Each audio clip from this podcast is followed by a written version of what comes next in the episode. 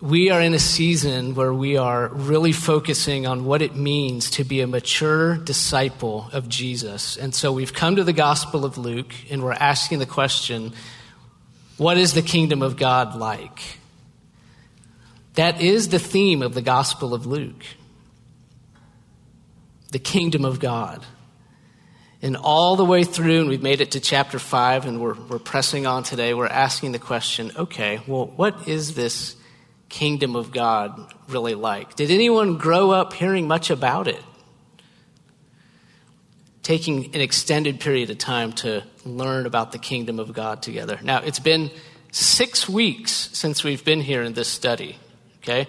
I was gone for a while. We took some time to do a series on lament. We had Easter celebrations. And now here we are back again in the Gospel of Luke asking the question, what is the kingdom of God like? And so I've got a few slides that will be popping up here in a moment because we need some review, I decided, um, before we jump right back in.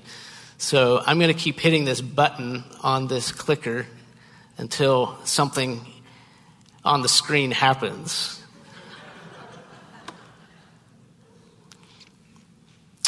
There it is. Praise the Lord. The kingdom of God, what is it? Well, this just makes sense, doesn't it? The kingdom of God, of course, is that realm in which God is reigning. Think about the words, the kingdom of God. Okay, the realm in which God is reigning. Of course, He is. God's kingdom, the realm in which He's reigning. Now, how has that been manifested on this earth? We have talked several times, and this is an important point to remember and review, that the kingdom of God was present on earth in the person of Jesus Christ. Think about it. He was the realm in which God was reigning. His body, His person, God, the God of Israel, the one true God, was reigning in His person. There's a present manifestation. It is present. There is a sense in which the kingdom of God is present now on the earth in the Christian. You, Christian, are the realm in which God is reigning. You are the one indwelt by the Holy Spirit, where God is reigning. That's the unique thing about the Christian. It's a person in whom God is reigning. So the kingdom of God was present, it is present, and finally, it will be present in all its fullness when Christ returns. The kingdom of God is not present in all of its fullness yet on earth. God's reign is not universally recognized by every creature at this point, but it will be. So you see, the kingdom of God is, was, and will be. We think about Jesus and how he relates to the kingdom of God, just pointing out quickly a, few things that we've seen. We saw first that Jesus came preaching the kingdom of God. That's Luke 4:43 that he was preaching the kingdom of God. He was teaching people about it. He was also picturing the kingdom. And the easiest way to think about that is that in all the little towns that he went to, when he would come in and teach people, what else was he doing? Well, he was healing people. He was freeing people from the oppression of demons and their diseases. And that is a little picture of what the kingdom of God looks like. No more disease, no more mute and lame and blind. And so he was picturing what the kingdom looks like everywhere that he went. And then we pointed out it, it's almost an afterthought, but it's also a crucial piece that he was also desiring the kingdom. There, there was in, within himself, there was a true honoring of God where he wanted to see the kingdom of God fully mani- manifest itself on earth. And that's very instructive for us. We call that the ministry paradigm. That we don't just want to preach the kingdom to people, and we don't want to just go and do nice things for people, picturing the kingdom, but we actually want some kind of real heart attachment to the kingdom. We want to be able to pray the prayer, Thy kingdom come. Lord, I really want your kingdom to come to this earth. So that's where we've been, okay?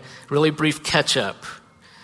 On where we've been, where are we going? Well, we're going to see Jesus continue to preach, picture, and desire the kingdom. Okay, as we get back into Luke, we're going to see Jesus doing all these things, preaching the kingdom, picturing the kingdom, desiring the kingdom. We're going to see him dealing with opposition. That's where we're headed today. He's going to have some opposition to deal with. We're going to see that happen several times throughout the rest of the gospel.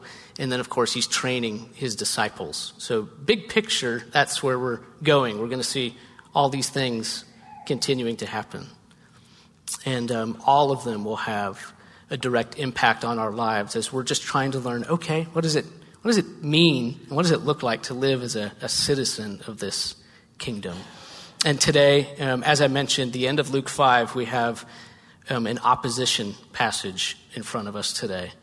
A particular charge is going to be brought against Jesus and his disciples. We're going to see how he responds to that charge, and we're going to learn what that means about life in the kingdom. All right? So it's verses 33 through 39, very end of Luke 5. Luke 5, beginning in verse 33. Let's stand in honor of God and his word, shall we? Luke 5:33 and they said to him and the they, the referent of they, is the Pharisees and their scribes. Okay, so jumping back up to verse 30, that's the referent of the word they. And they, that is the Pharisees and the scribes, the religious leaders of Israel, said to him, The disciples of John fast often and offer prayers, and so do the disciples of the Pharisees. But yours eat and drink. And Jesus said to them, Can you make wedding guests fast while the bridegroom is with them? The days will come when the bridegroom is taken away from them, and then they will fast in those days.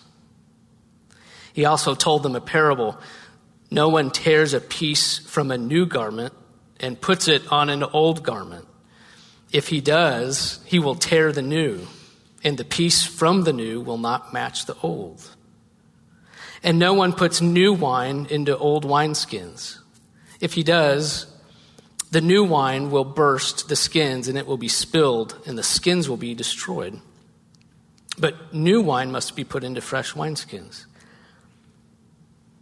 And no one after drinking old wine desires new, for he says, the old is good. All right, let's pray. Gracious Father, we ask you to show us your Son. Cause us to love what we see. And let that affection, let that love for Him change our lives. We love you, Father, and ask in Jesus' beautiful name. Amen. All right, please be seated. Even though the word is not in our text this morning, this passage is really about joy. You won't find the word joy in the passage that we just read, but that's the theme of this little section of Scripture. It's about what brings joy, it's about the appropriateness of joy, and it's about the protection of joy. Now, we've got some parables and some illustrations to work through. And some of them are going to require a little bit of thought. And we're going to do that work, okay? So we're going to, we are going to give appropriate time to trying to figure out what Jesus is doing with these illustrations. But we don't want to lose sight here at the beginning, beginning when we carry this all the way through. Just remember the theme here is joy, okay? And, and we'll get there and we'll, we'll see it specifically. But I just want to put that before us at the beginning. I don't want to lose sight of the main thing presented to us here that in the presence of God, there is joy. Now, all of the actors in this scene, this scene that we just read about in Luke 5, all of the, the players would agree with that statement. Even the ones opposing Jesus, even the Pharisees would agree with the statement yeah, there's joy in the presence of God. No one would contest that.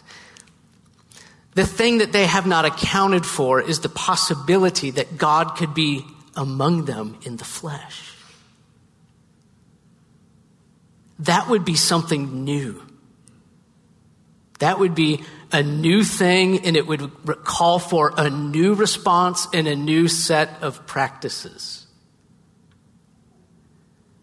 But the Pharisees and the scribes don't imagine that something like that could be taking place, God among them in the flesh. And so we have this accusation in verse 33. Okay, so the passage breaks down really nicely into three parts. If you've got a, a, bulletin, the outline is right there for you. Really nice and simple. It breaks down into three parts the accusation, verse 33, Jesus' answer, verses 34 through 38, and then finally we have in verse 39 an acknowledgement. Uh, a very brief comment that Jesus makes on his own answer. He makes an acknowledgement in verse 39, and we'll get to that in, in due time. But first of all, this accusation. Let's, let's look at it again. This is verse 33. Remember, this is all about joy, okay? Verse 33 they said to him, The disciples of John fast often and offer prayers, so do the disciples of the Pharisees, but yours eat and drink. Okay? Now, notice they don't ask him a question. It's not a question, but a question is implied. hey, everyone else is doing this, and you guys are doing this instead. Why?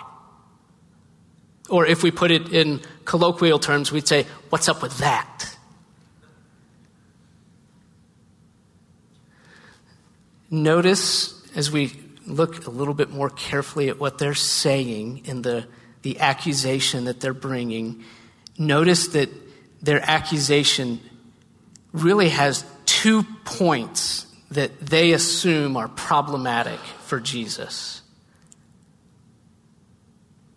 Number one, they position Jesus and his group as being alone.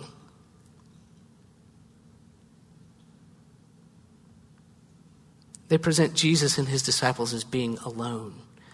When they are bringing evidence up in front of Jesus and talking with him about this problem, they point out that, hey, you know, we, the Pharisees, are practicing these prayers and fasting, okay? But it's not just us, also John and his disciples. You know, John, who's your guy. you and John share the same message, John the Baptist. You're in this together. This is your group project, and he agrees with us. So Jesus and his disciples, they're painting them as being totally alone in this. Even John and his disciples are on their side. So they're positioning them as alone. They're also positioning Jesus and his group as indulgent. Everyone else is drawing near to God through prayers and fasting. Look how pious that is. Look at our devotion. That's the religious way to approach God. Fasting and praying, that's deprivation. We're depriving ourselves for the purpose of communion with God. You know, in, in its pure form, with pure motives, that's pretty wonderful. Like depriving oneself of, of food in order to draw closer to God and greater dependence on God. And then on the other hand, over here, here are these indulgent disciples of Jesus eating and drinking. Jesus claims to be a teacher about God and teaching about the kingdom of God, claims to be instructing people in truth in those things that are pleasing to God, and yet here is his group that's failing to keep the traditional practices of the day that were the marks of devotion. You know, the, the Pharisees fasted every Monday and Thursday. Can you imagine? On special days, they also fasted, and John's disciples probably did likewise. And so here are the outsiders, here are the loners, here are the indulgent ones, Jesus and his disciples, okay? That's where they've painted them. Now, how's Jesus going to respond to that? What's his answer going to be? Here they are out on this limb. Let's look at his answer. Verses 34 to 38. First, notice what he does not do. He does not dismiss the practices of fasting and prayer as being wrong or unimportant. They're not wrong, they are important. We know that Jesus and his disciples pray. The kind of prayer that they're talking about here is the prayer accompanied by fasting. It's a specific kind of prayer for a specific purpose. That's what his opponents are honing in on, that you're not keeping this specific time of fasting and prayer, okay? Jesus doesn't say that's wrong. On the contrary, verse 35, he upholds fasting. He, he says, The days will come. My disciples will fast. So it's not that everyone else is doing something wrong. Fasting and prayer aren't wrong, of course. His answer is rather to this effect those practices are inappropriate to the occasion. And they are, in fact, impossible for my disciples. Those practices are inappropriate to the occasion, and in fact, they're impossible for me and my disciples. And before we talk about the illustrations and the parables, okay, we're going to get to the garment, the wineskins, the wedding feast, we're going to get there, but we have to get this underlying doctrine straight first. Here's the doctrine that underlies this, this whole set of illustrations, okay? The key point that we've already mentioned. In the, the place in the scriptures that we see this most clearly, so succinctly, Psalm 1611 it's the psalm that was read at Molly and I's wedding by her brother. He read Psalm 16. This is the very last verse. Psalm 16, 11. In your presence is fullness of joy. Talking about God. In the presence of God, there is fullness of joy. Think about, don't miss it. It's not just in the presence of God, there is joy in the presence of God, there is fullness of joy. That means a joy that cannot be improved upon. Fullness of joy. That is the foundational, unchangeable reality. That is scripture. That is the breathed out mind of God that can never change. In your presence is fullness of joy. Now, let me ask you a question. What's fasting for? Is the purpose of fasting not for, not, not to draw near to the presence of God? Isn't that the goal of fasting? To take some time where we don't focus on our own needs and show God, you are my greatest need. You are my sustainer. I'm giving up food to pursue you. I want to draw close to you, God. Fasting is a wonderful God given way to draw near to God. But what if God is already with you? What if God is indeed sitting at your table?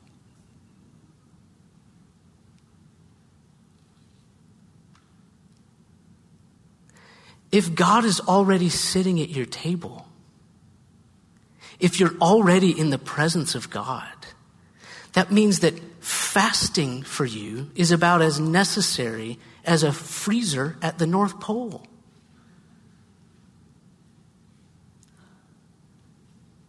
Fasting is about as necessary to you as a space heater in Phoenix.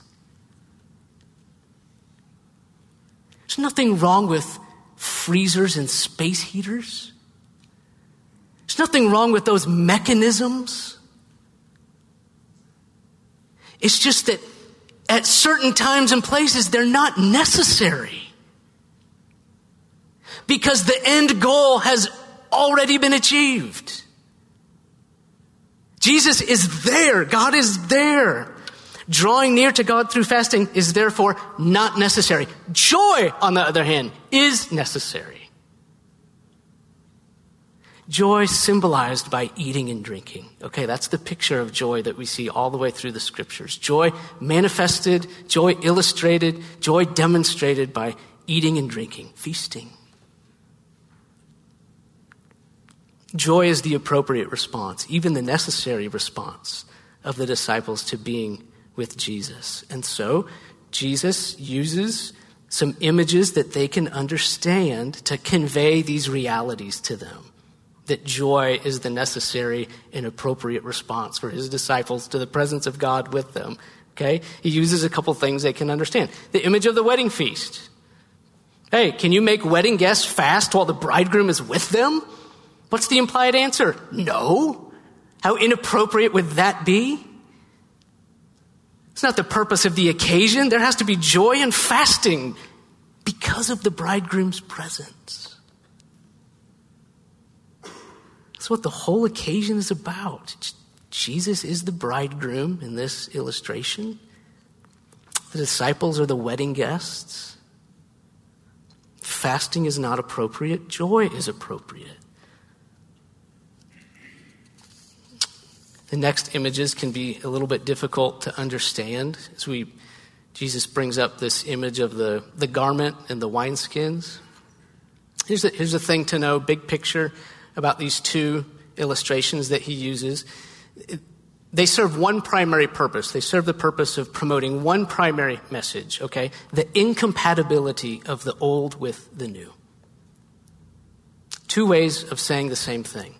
The old and the new are completely incompatible. It doesn't work. In the case of the garment, it says, hey, if you try to fix something that's wrong with your old garment, and your proposed solution is to tear a piece of cloth off of something new, guess what? You've ruined the new thing that you had, the one that you just bought at Kohl's, okay? That's ruined. You just tore a piece off of it, and also it's not going to work anyway because the old is not going to match with the new on the old garment. See, old and new, incompatible. He uses another illustration. Think about wine and wineskins. Wineskins were made out of the skin of a goat. Okay, when they got old, they got hard and brittle.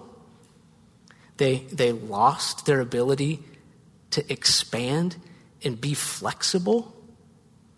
Any pressure on something hard and brittle is going to destroy the thing as it loses its flexibility over time and new wine has not fermented yet and i guess in the fermentation process it expand the wine expands okay? And that's why you can't put new wine in old wineskins because during fermentation as the wine expands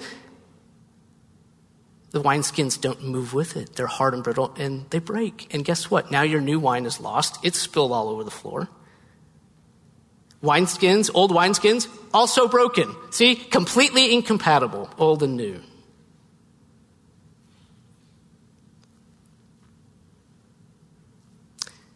Jesus is making these points about the old and the new to show that God being present in the flesh with his people is something new. And a new response is called for. Mixing old and new, whether it's with a garment if it's wine, or in the case of religious practice. It doesn't work. So for his disciples, he's telling them, for my disciples to take an old approach to this new paradigm will not work. A new paradigm necessitates a new practice. Therefore, eating and drinking, the sign of joy, is appropriate. So that's Jesus' answer. And if you want some tidy summary statements to encapsulate everything that we just talked about, perhaps these will work for you. In summary, number one, he defends the appropriateness of joy because of his presence. And number two, he defends the presence of new practices. because there's a new paradigm. God present among men. Now, let's stop and hit one point of practical application. Because We're going to get to the acknowledgement in just a minute. That's verse 39. Let's, let's do one little item related to practical application because this question comes up as we try to apply this to ourselves. Because we could very well ask the question well, what's appropriate for us now? You know, we who live after the bridegroom's been taken away, right? Jesus said, when the bridegroom's taken away, then my disciples will fast. It, that seems to indicate, well, we should be fasting. And, and should that be our dominant practice? Because Jesus is not with us here bodily. And then on the other hand, we think, well, doesn't the fact that Jesus has promised his presence with us, his real spiritual presence, right? Matthew 28, I'm with you always to the end of the age. Jesus is with us. Jesus has uh, conquered death and sin. He's risen. He's reigning in heaven. He's coming again. Doesn't that mean that feasting should be the order of the day? What's appropriate Christian practice in light of both his absence on the one hand and his presence on the other hand? Is it fasting or is it feasting? And I, I think you probably intuitively, many of you know that, well, it's both. That the Christian life really is a life of both feasting and fasting. You know, when we, when we feast, and I'm just saying when we're, when we're celebratory with each other and, you know, sharing food and drink and feasting, so to speak, either with others or in our heart, we're, we're giving a very important message to the world the message that the kingdom of God has begun. It's here. It's been inaugurated. Christ is risen. The Holy Spirit has come. I have hope in the future. I'm, I'm feasting. God is with us. Emmanuel. Joy has dawned in the incarnation and in the resurrection. And when we feast, we picture those realities as citizens of the, the kingdom of God. And then on the other hand, when we fast, when we deprive ourselves for a time, we picture and communicate something else that's really important. The fact that the kingdom of God is not yet here in its fullness. It, there's, a, there's a longing in my heart that the world is not yet as it should be, that there is much to be recreated and redeemed. That I don't experience the immediate presence of Jesus yet. That's Revelation 22, among the last words of the whole Bible. The Spirit and the bride say, Come. Come, Lord Jesus. Come in body. He's not here yet. And we say, Come. So we live with both this great joy and this great longing. And I just have to say, you know, I'm 44, almost 45 years into this, this journey. And when I look at my life, what I can see and what I can tell you honestly is that my joy is increasing. My joy in Christ is increasing. And so is my longing to be with Him, to be with Him in an immediate way. Does that resonate with you? anyone else look at their life and see the same thing? That it's almost counterintuitive. How could both of these things be true? That my joy in Christ is increasing, and so is my longing to be with Him? That's the Christian life. Both feasting and fasting have their place in this joyful and longing Christian life. So we embrace both we practice both, we need both. All right, this acknowledgement, and then we're done, okay? The accusation, the answer, the acknowledgement. Acknowledgement, verse 39, I think is very difficult to understand. What is Jesus doing here? Here's what we have to know about the acknowledgement that he makes in verse 39, okay? He's still talking about wine. He's still using wine as an illustration, but he's changed the subject. He's no longer trying to illustrate the incompatibility of the old with the new. And the, the reason this is hard is because he's still using wine as the example. If he had changed the, the image, it would be a little bit easier, okay? He's no longer illustrating how the old and new are incompatible. He's using a proverb about wine to make the point that new practices are not acceptable to people who are schooled in old practices. He knows that the new practices that he's advocating for and saying are necessary, he knows that they will not be found desirable by those who like the old. Just as anyone who has had the old wine does not desire the new wine because they think the old is better. Okay, that's what he's saying. saying, think about wine, how people love the old and don't want the new. He's saying the same way with what I've been saying. So basically, he says, take everything I've just been explaining to you, all these illustrations that I've been using, take all of that. He says, I know you will not accept any of what I just said because those who are schooled in the old want the old. They don't want the new. It's proverbial. And no one, after drinking old wine, desires new, for he says the old is good. He knows that they won't want it. And he's right. Of course, he's right. History proves him right. They don't change their practices. Instead, they remove God from their presence. And so the opposition to him will continue. We'll see another occasion for opposition next Sunday when we get into Luke 6. And now it's going to become really big because now it's not the eating and drinking that are in question. Now the Sabbath commandments are being violated. And, you know, that's their, that's their pet issue. So it's going to, it's going to get real and difficult. But today, Christian, okay, putting a bow on today, just remember what we've learned about the kingdom of God. Remember that joy is your future. When the kingdom of God comes in fullness, we will live in joy, fullness of joy. I want you to know that your future is smiles an endless succession of days of smiles in the presence of God. I think it's beautiful that so often children are the chosen image that Jesus uses to talk about the kingdom of God. The kingdom of God belongs to such as these. Or no one can enter the kingdom unless they become as a little child. Think about children at play Think about the, the carefree days of playing in childhood, the memories that you have.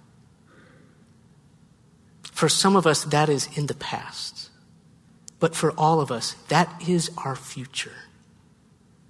And we have to remind ourselves of that because the things we go through can be so hard and the cloud cover can be so thick and we may not see the sun for days and days and days.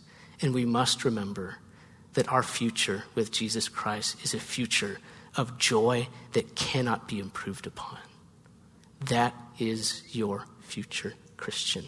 That's what the kingdom of God is like. Amen.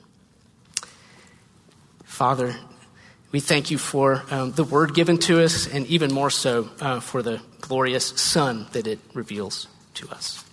How we thank you in his holy name.